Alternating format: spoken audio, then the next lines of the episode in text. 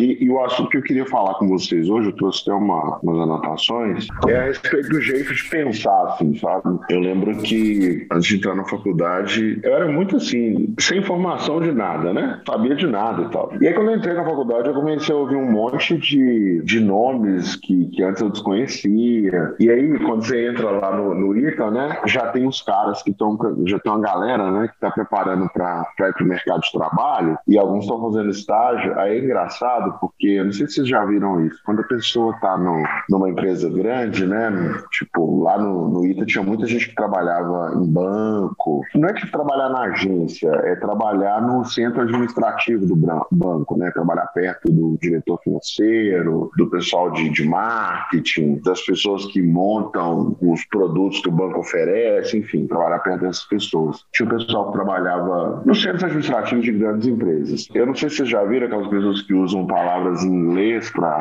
conversar, né? Então falavam assim: ah, vamos fazer um turnaround da, da empresa. Turnaround é quando a empresa está meio que falindo assim, aí você vai lá e tenta fazer alguma coisa para mudar a direção da empresa, né? É, a empresa passou por uma crise, então vamos fazer um layoff, vamos layoff uma galera, quer dizer, mandar um monte de gente embora, né? Demitir. Aí falava assim: ah, você tem que fazer um, um tudo, tudo é um trade-off. Aí trade-off é que você toda vez que você escolhe uma coisa, você abre mão de outras. Então eles usavam muito essas expressões, tipo, um vocabulário meio próprio, assim né, específico do mundo corporativo. E uma expressão que eu ouvia dentro da faculdade, que era uma expressão nova, e que depois eu fui ouvir mais até no mercado de trabalho, é a regra de Pareto. Realmente teve um cara que sentou para estudar é, as coisas, né, e viu que, que tinha uma regra 80-20, né? E essa regra fala assim: 80% dos resultados vem com 20% do esforço, né? Funciona muito também assim no, numa empresa, né? Eles costumam dizer dizer que 80% do trabalho de uma empresa é feito por 20% das pessoas. E eu já vi aqui no quadro, por exemplo, aqui no quadro é assim, 80% das listas de exercícios são feitas por 20% dos alunos. Não é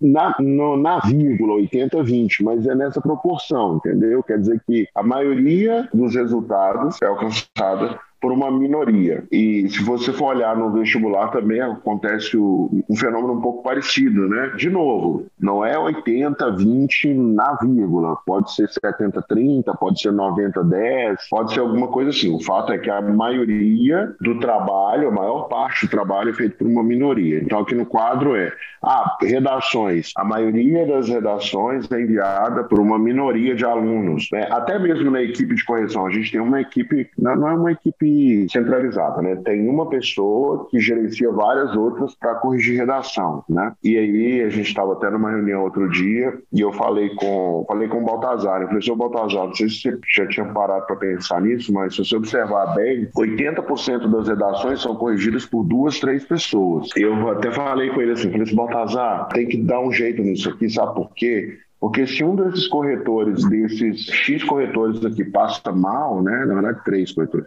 desses três corretores aqui passa mal, você vai ter um problema aí na redação. A redação não vai mais ser corrigida no mesmo dia, como vinha acontecendo. Então você precisa correr atrás de mais corretores. E, e no vestibular acontece um negócio muito, muito parecido com isso também, né? Os conteúdos, eles meio que obedecem essa regra, né? Eles meio que obedecem essa regra e aí nos conteúdos também funciona essa parada aí do 80-20. Cara, é um negócio muito louco, né? É um negócio muito louco, porque essa regra do 80-20 essa regra de Pareto, ela cria um, um problema assim para para a gente, né? Porque passa uma ideia, às vezes, de, de ineficiência, né? Que, poxa, pensa numa empresa, se 80% do trabalho é feito por 20% das pessoas, fica parecendo que tem 80% das pessoas ali que não trabalham muito, né? Por isso que as empresas estão sempre buscando mais eficiência e tal, para evitar esse tipo de coisa. E assim, mas por outro lado, é uma regra muito boa, porque ela dá para nós uma, uma certa liberdade, né? e ajuda a gente a pensar com foco naquilo que realmente importa. Porque tem coisas que realmente não vão fazer muita diferença. E às vezes a gente não, não se atenta para aquilo que faz e aquilo que não faz diferença, né? Se outro exemplo que veio aqui na minha cabeça, do futebol, né? É, a maioria dos jogadores ganha muito pouco. Dos, a maioria dos jogadores de futebol ganha muito pouco, ganha às vezes menos do que um salário mínimo. E o fato de a maioria dos jogadores ganhar menos do salário mínimo e só uma minoria ganhar bastante dinheiro cria uma ideia, é uma falsa ideia de que a carreira de jogador de futebol é uma carreira fácil,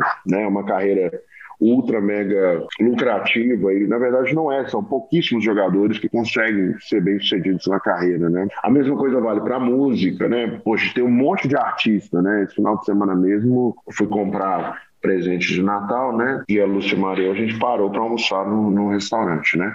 E nesse restaurante tinha um músico, e ele estava lá tocando a música dele, tocando violão e tal, né, fazendo aquele som ambiente. E assim, aqueles músicos não ganham tanto dinheiro quanto, sei lá, um Michel Teló ou é, Luan Santana, né? Enfim, não ganha tanto dinheiro quanto esses outros, né? A maioria dos músicos ganha muito mal. Mas como tem um ou outro que ganha muito bem, né? tem poucos que ganham muito bem, a gente fica assim, ó, oh, carreira de músico é muito promissora. E assim, é uma parada bizarra, né? Porque quando você sabe que 80% dos resultados são alcançados com 20% do esforço, o que está dizendo, na verdade, né? Está dizendo que aqueles 20% do esforço são os que realmente contam. E os outros 80% de esforço, eles não são, assim, algo que a gente deveria levar muito em consideração. Eles vão conseguir um incremento muito pequeno de qualidade né, nos resultados. E outra coisa que diz é o seguinte, quando você fala assim, ah, 20% dos funcionários fazem 80% do trabalho, cria uma, uma situação que é a seguinte: 20% dos funcionários meio que não faz nada, né? É uma, uma exceção, assim, né? E aí, se você chega numa empresa, a chance de você encontrar alguém que trabalha mesmo, que gera resultado, ela é de,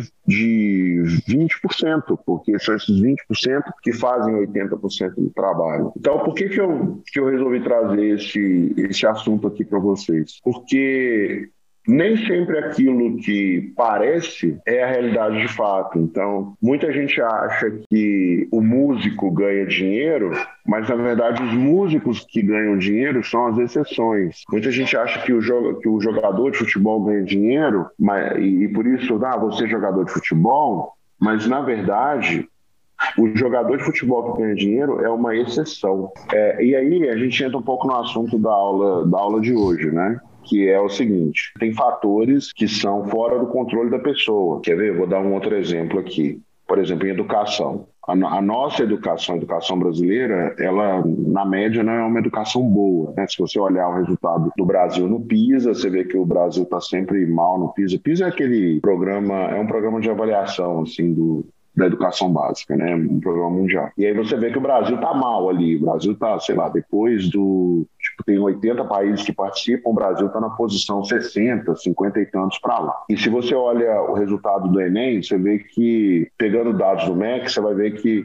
é, menos de 5% das escolas brasileiras têm média acima de, de 600 no Enem. É, a média das escolas é muito baixa. E aí é tanto faz, escola pública quanto privada, né? Tudo mais ou menos o mesmo bolo. Então, isso entra aí na regra do Pareto, que é a seguinte: a, a maioria absoluta das escolas é ruim não consegue fazer o aluno de fato ter um bom desempenho no Enem. Então, o que eu estou falando não é questão de, de coisas que fogem do controle da pessoa, não. O, a regra de parede já leva isso em consideração, entendeu? Então, um artista, ele vai acordar e vai, a pessoa acordou e resolveu ser artista. Existe uma probabilidade dela ser bem sucedida. E quando você olha para os grandes números, né, o lance da estatística é isso. Ele olha para tudo e ele, sem julgamento de valor, ele observa ah, tá bom. Das pessoas que começaram como artistas, quantas foram bem-sucedidas?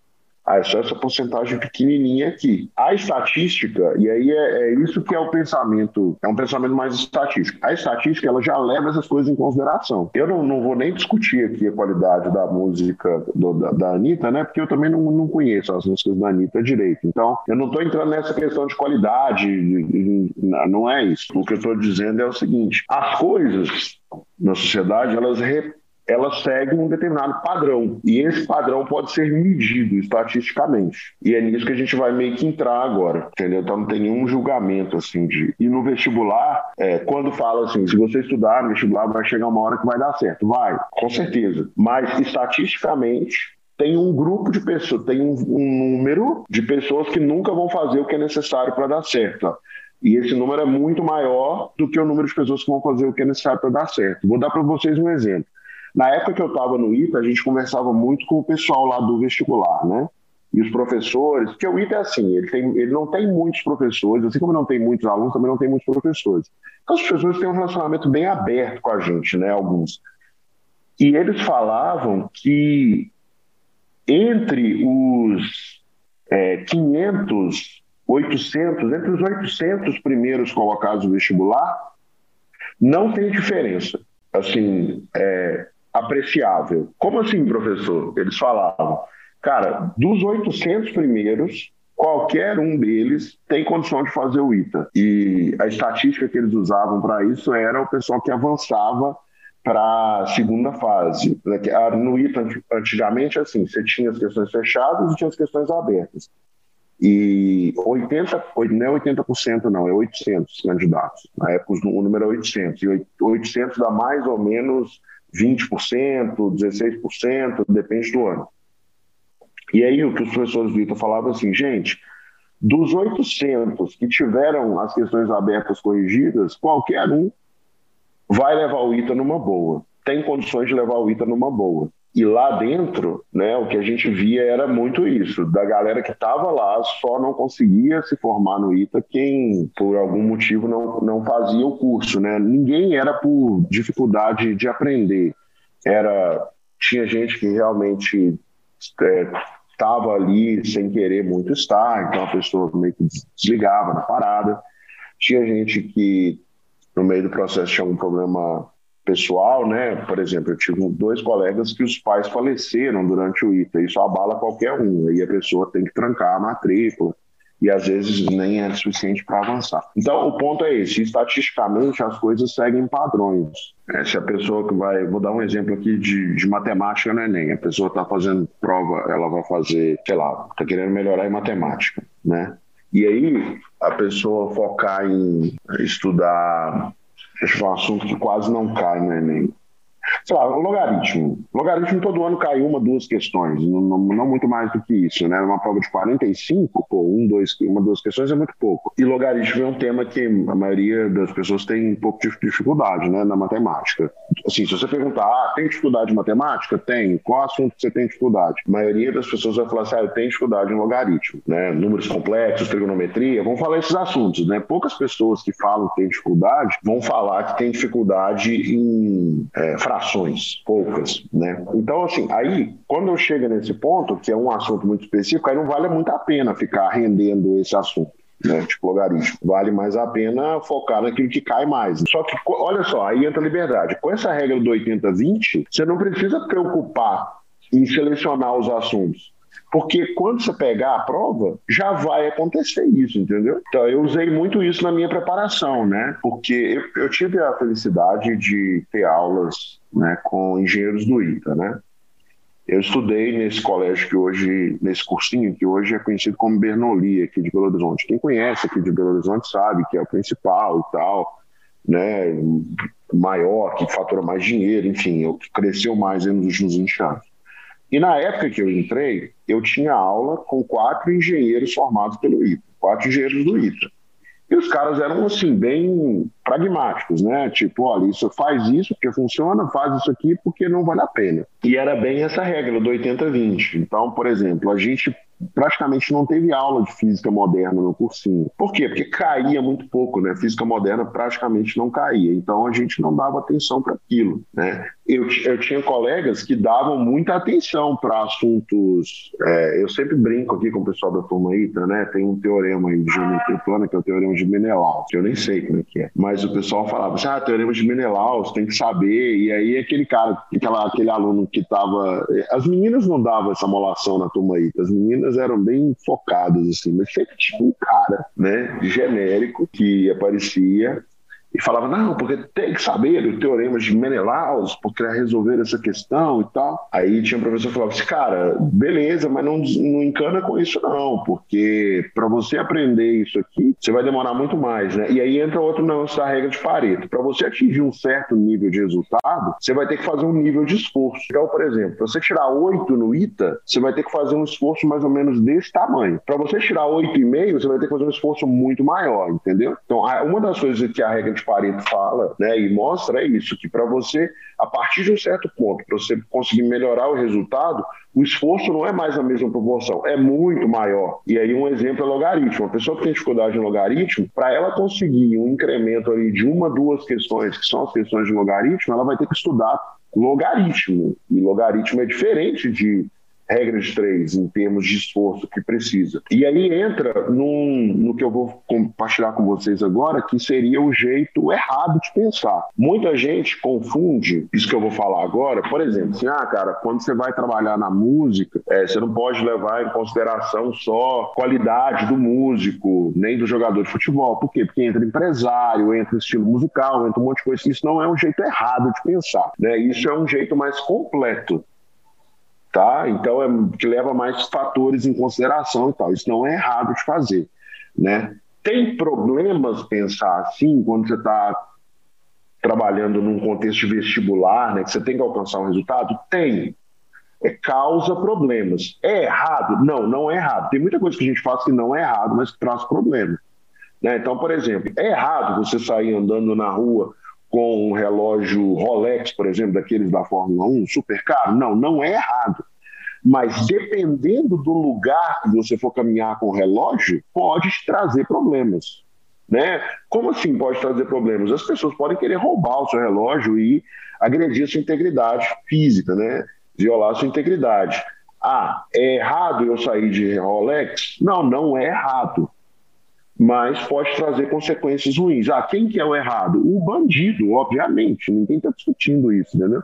Por que eu estou falando isso? Porque hoje é, tem um, um, conceito errado na sociedade, pelo menos na minha visão, que é assim, a pessoa, vamos continuar no exemplo do Rolex, ah, a pessoa foi roubada de Rolex na região tal, e todo mundo sabe que é uma região super perigosa, que tem muitos assaltos e não sei o quê. Aí a pessoa fala assim: ah, mas eu tenho o direito de andar ali e não ser roubado. Tem o direito, realmente você tem o direito. Só que aquelas pessoas que transformam aquela região numa região perigosa, elas não estão muito preocupadas com essa questão de direito de uns dos outros. Então, enfim, realmente você tem o direito, mas vai acontecer coisa ruim. Só estou falando, tem pensamento errado e tem pensamento que traz consequências ruins. O que eu vou falar aqui são alguns pensamentos que, na minha visão, isso é a minha experiência, eu considero errados, posicionamentos que eu considero errados e que são pensamentos que num contexto de vestibular são errados. Então, por exemplo, o que, é que eu estou querendo dizer aqui com esse lance aí da pessoa não não respeitar 80-20. Essa regra de Pareto, no final das contas, é uma regra de racionalidade. Você vai analisar as coisas objetivamente, ver aquilo que funciona e aquilo que não funciona. É, muitas pessoas elas negam evidências e usam exceções para justificar erros. Por exemplo, música. Música não, vou pegar o exemplo de futebol, que é um negócio que eu acompanho bastante. Cara,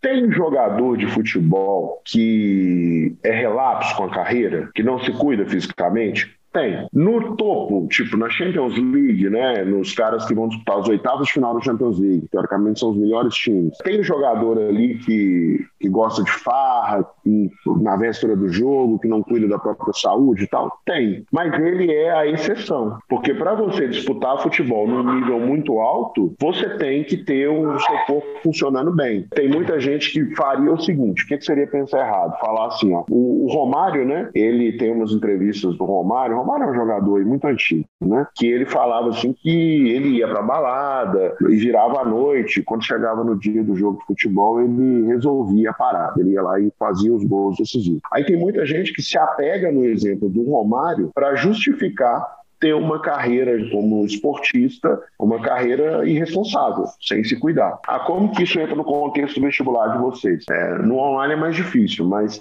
no presencial sempre tem aquela história daquela pessoa que passou no vestibular e que ela dormia a aula toda e que ela não prestava atenção na aula. As pessoas justificam, falam assim: ah, mas eu tinha um colega que ele dormia a aula toda e passou no vestibular. Então eu não preciso prestar atenção na aula, não preciso estudar muito, né? Então as pessoas ficam se apegando em exceções para justificar um erro que ela quer cometer, no caso do jogador de futebol ou da pessoa que não quer estudar. Por exemplo, no nosso caso aqui no quadro, a gente vê muito, né? Tem muita gente que não faz redação toda semana. Aí as pessoas fazem assim: eu conheço fulano de tal que nem fazia redação, redação e passou em medicina. Beleza, é uma exceção. Para você passar em medicina hoje, em média, você tem que tirar mais de 900 na redação. Ah, mas esse colega meu tirou mais de 900 sem treinar a redação. Beleza, ele é uma exceção, né? Não pode se apegar a isso. Vamos pensar aqui, ó, por exemplo, eu vou dar exemplos da vida real. Eu tenho um amigo que ele é médico e o pai dele precisou fazer um procedimento cirúrgico. A família só tem médico na família. O procedimento cirúrgico tinha 20% de chance de dar errado e 80% de chance de dar certo. O que, que aconteceu? Infelizmente, um, não estou dizendo que. Estou só contando, tá, gente? Preste bastante atenção. Infelizmente, por um, uma falta de sorte, com o pai dele deu errado. Isso quem contou foi meu amigo. Eu falei assim, ah, e como é que tá seu pai e tal, não sei o quê. Aí, só que agora o pai dele tá bem, tá acamado mesmo, não conversa direito, enfim, tá, tá assim, requer, requer é, cuidados constantes, assim, precisou meio que montar uma UTI na casa dele. Aí eu falei assim, ah, e como que tá a sua família, né, e tal. Aí ele me contou, esse procedimento, quando ele foi fazer, tinha 20% de chance de dar errado, mas ele precisava fazer. Só que quando dá errado esse procedimento, a chance da pessoa recuperar é de 1%. Tipo, para cada 100 pessoas que passou por essa situação, só uma recupera. O pessoal da minha família está se apegando nesse 1%, mas eu não consigo me apegar, entendeu? Então, assim, ah, o pensamento dos familiares desse, desse do, do, meu amigo está errado? Não, não está errado. Mas se você for pensar assim só objetivamente, é um pensamento que não faz muito sentido. Por quê? Porque eles estão usando uma exceção, que é o 1% que recuperou, para justificar uma expectativa que tem baixa chance de acontecer. E muitas vezes a gente faz isso no vestibular, né? A gente fala assim, não, eu vou enrolar o ano inteiro. Aí quando chegar lá no final, a pessoa fala assim: não, mas eu conheço uma pessoa que passou, ela estudou um mês no vestibular. Beleza, né? O outro, esse exemplo aqui que eu dei também para a pessoa alimentar a esperança e não, tô, não tem nada de errado com isso no contexto de legalidade e moralidade. Não, não é nisso, nesse sentido que é errado, mas no, no, caso é algo que não vai acontecer, entendeu? E a gente que está buscando um determinado resultado não pode apostar nisso, né? Eu tenho que fazer isso aqui no quadro, de vez em quando. Uma vez eu estava até conversando com a Lucimara ela falou assim: ah, Bruno, fulano de tal vai passar. Eu falei assim: deixa eu ver, Lucimara qual que é o resultado de fulano de tal no simulado? Ah, não, fulano de tal faz poucos simulados e nos simulados que ele teve, ele fez essa média aqui, 60%. Faz conta. Isso aconteceu de verdade, tá, gente? Mas é só para eu, eu, dizer que é uma média baixa, mostrar que é uma média baixa. Aí eu falei com ela assim, ah, Lucimara, mas não, fulano de tal não vai passar no ITA. Disse, como assim, Bruno? Você sabe não vai passar? Você está jogando praga na, na pessoa? Eu falei, não, não estou jogando praga. É porque o perfil da pessoa que passa é esse aqui, ó. Ah, Bruno, mas já teve exceção? Eu falei, Teve, na minha turma mesmo tinha lá o Carlos Stein, o Beto Naves, que são os caras do primeiro lugar da Olimpíada de Matemática, mas no geral, quem passa é quem faz isso, isso e isso, e essa pessoa não está fazendo. A gente teve um aluno na turma ITA muito bom que caiu no mesmo, no mesmo lance com a redação, né? É, o ITA, de uns anos para cá, ele vem valorizando muito a redação. E a gente falava assim, e eu falava com ele, cara, você precisa fazer redação, você precisa fazer isso, isso, isso. Ele, ah, não, eu conheço o fulano de tal que passou sem fazer. Eu falei, beleza, mas é exceção. Então, por exemplo, aqui no quadro, né, nessa época, como eu estava né? Hoje tem pessoas que já cuidam disso, né? E também nesse contexto da pandemia, ele vai mexer um pouco com algumas estatísticas, eu imagino. Não vai mexer muito, mas vai mexer. Mas engraçado que nesse caso desse aluno, quando saiu a lista de chamada, eu não tinha esperança de ver ele na lista de chamada. De fato, não aconteceu. Por quê? Porque a gente olha só para o número. Então, o que, por que eu estou falando isso tudo para vocês? Porque vocês têm que focar naquilo que funciona, tá? Então, tem muita gente que acha, por exemplo, esse caso da redação, ah, não, eu sou uma pessoa especial que faltando um mês eu vou fazer duas redações e eu vou tirar nota alta de redação no vestibular. Não vai, não vai acontecer. Ah, Bruno, mas aconteceu com um colega meu. Beleza, mas estatisticamente não vai acontecer. Eu vou dar um exemplo bacana, assim, ó. Imagina que você está viajando de avião, tá? E o piloto passou mal, e o copiloto também. É, alguém se levanta na, entre os passageiros, né, e vai lá para a cabine e começa a conversar com a equipe de solo, né, da, do, do, aeroporto. Cara, a gente já viu alguns filmes que isso aconteceu, que a pessoa conseguiu pousar o avião, já viu uma ou duas reportagens que mostram que a pessoa conseguiu pousar o avião. E o que eu vejo é que, às vezes, do mesmo jeito que as pessoas querem acreditar nessas coisas que acontecem no filme, ou em alguns milagres da ciência, que realmente são milagres, porque a chance de acontecer é muito baixa, as pessoas querem adotar isso para a própria vida. Ah, Bruno, eu não. Tem muita gente que fala assim: não, eu não vou estudar, não. Eu vou tentar melhorar de vida sem estudar. Beleza. Quantas pessoas você conhece que não estudaram e que têm uma vida top?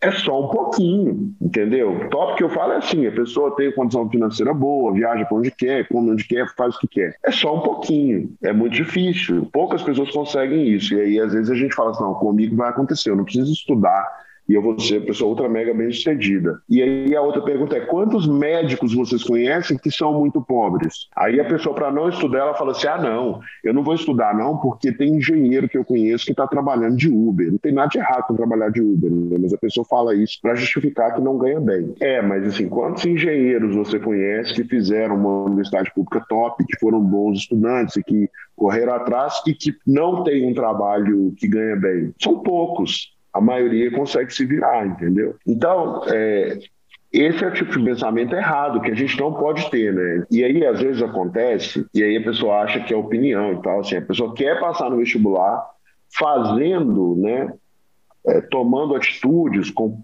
práticas, com comportamentos totalmente diferentes daquilo que os aprovados fazem para passar. Aparece muito, assim, tem gente que fala assim, não, eu não vou fazer exercício, não, eu vou só assistir aula, porque eu sou do tipo que gosta de assistir aula. Beleza. Mas, estatisticamente, não é assistir aula que faz passar no vestibular. Ah, comigo vai ser diferente. Beleza, você está desconsiderando toda uma estatística, você está desconsiderando a regra de Pareto, que os caras usam para fazer, tomar grandes decisões econômicas no mundo inteiro, para justificar o fato de que você não quer fazer exercício. Entendeu? E aí a pessoa foca nas pequenas coisas, ela foca em assistir muita aula, ou ela foca assim, ah, vou focar em logaritmo para o Enem. Falta dois meses para o Enem, vou passar dois meses estudando logaritmo. Entendeu? Não funciona, entendeu? Outra coisa, tem muita gente, esse é mais, mais raro, né? Mas é uma sabotagem bizarra. Tem muita gente que vai lá e, e, e fala assim: ah, eu vou acertar a prova toda, eu tenho que estudar para acertar a prova toda, eu tenho que estudar para acertar a prova toda. Não é, você não tem que estudar para acertar a prova toda, né? Você tem que estudar para saber fazer o, 20% a mais do que precisa para passar, né? Ou 20% a mais não, fazer um pouco a mais do que precisa para passar, né? porque senão 80%, pensando em termos de aproveitamento, né? Então, se a média para passar é de 80%, aí você tem que pegar 0,8 e multiplicar por 1,2, né? É mesmo assim, não vai só, dependendo do número, sobra, né? Mas assim, você tem que estudar para fazer uma margem de segurança, para tirar um pouco a mais. Então, por exemplo, no ITA, se a média para passar é 7, você tem que estudar para tirar 8,5 e 9.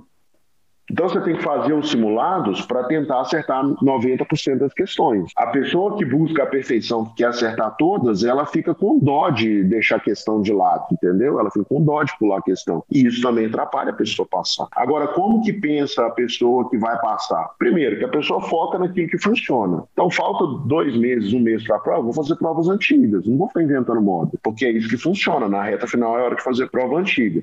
A pessoa que vai passar, que vai ficar ali nos 2% que ela não perde tempo redescobrindo a roda, entendeu? Inventando, ah, vou descobrir um jeito novo aqui de preparar para o vestibular. Não, não vou fazer isso. Eu vou aproveitar o que funciona e vou fazer da melhor maneira possível. O que, que é? Precisa ter nota boa de redação? Precisa. Quantas redações precisa fazer por semana? Uma? O pessoal lá falou pelo menos uma? Beleza, eu vou trabalhar para fazer duas. Mas não é dez, é duas para ter uma margem de segurança. Ah, você é realista aqui, eu estou tirando é, seis nas listas, seis nas listas, seis na lista, não dá para esperar tirar oito no simulado, né? Eu tenho que voltar e estudar mais a lista. Eu estou tirando sete no simulado, opa, não dá para esperar tipo, tirar nove lá no dia da prova. Eu tenho que voltar e descobrir aqui com a equipe pedagógica, no caso, o que, que eu posso fazer para tirar mais, uma nota maior, né? E a pessoa também não fica criando falsas expectativas, tipo o jogador de futebol que quer jogar no Real Madrid, sendo que ele não gosta de levantar para treinar, entendeu? Tipo, o Cristiano Ronaldo, ele tinha todo um centro de treinamento dentro da casa dele, E o Real Madrid dispensou ele, né? Alguns anos atrás. Ah, não, Bruno Cristiano Ronaldo foi comprado pela Juventus. Sim, ele saiu da Juventus porque o Real Madrid não queria pagar ele o tanto que ele pedia. Né? E a Juventus estava disposta a pagar. Ele não brigou com ninguém no Real Madrid. O Real Madrid não quis pagar ele mais, igual fazendo agora com o Sérgio Ramos. Enfim, continue estudando, vocês estão no caminho certo, tá? Vai dar tudo certo aí. Até ano que vem, agora.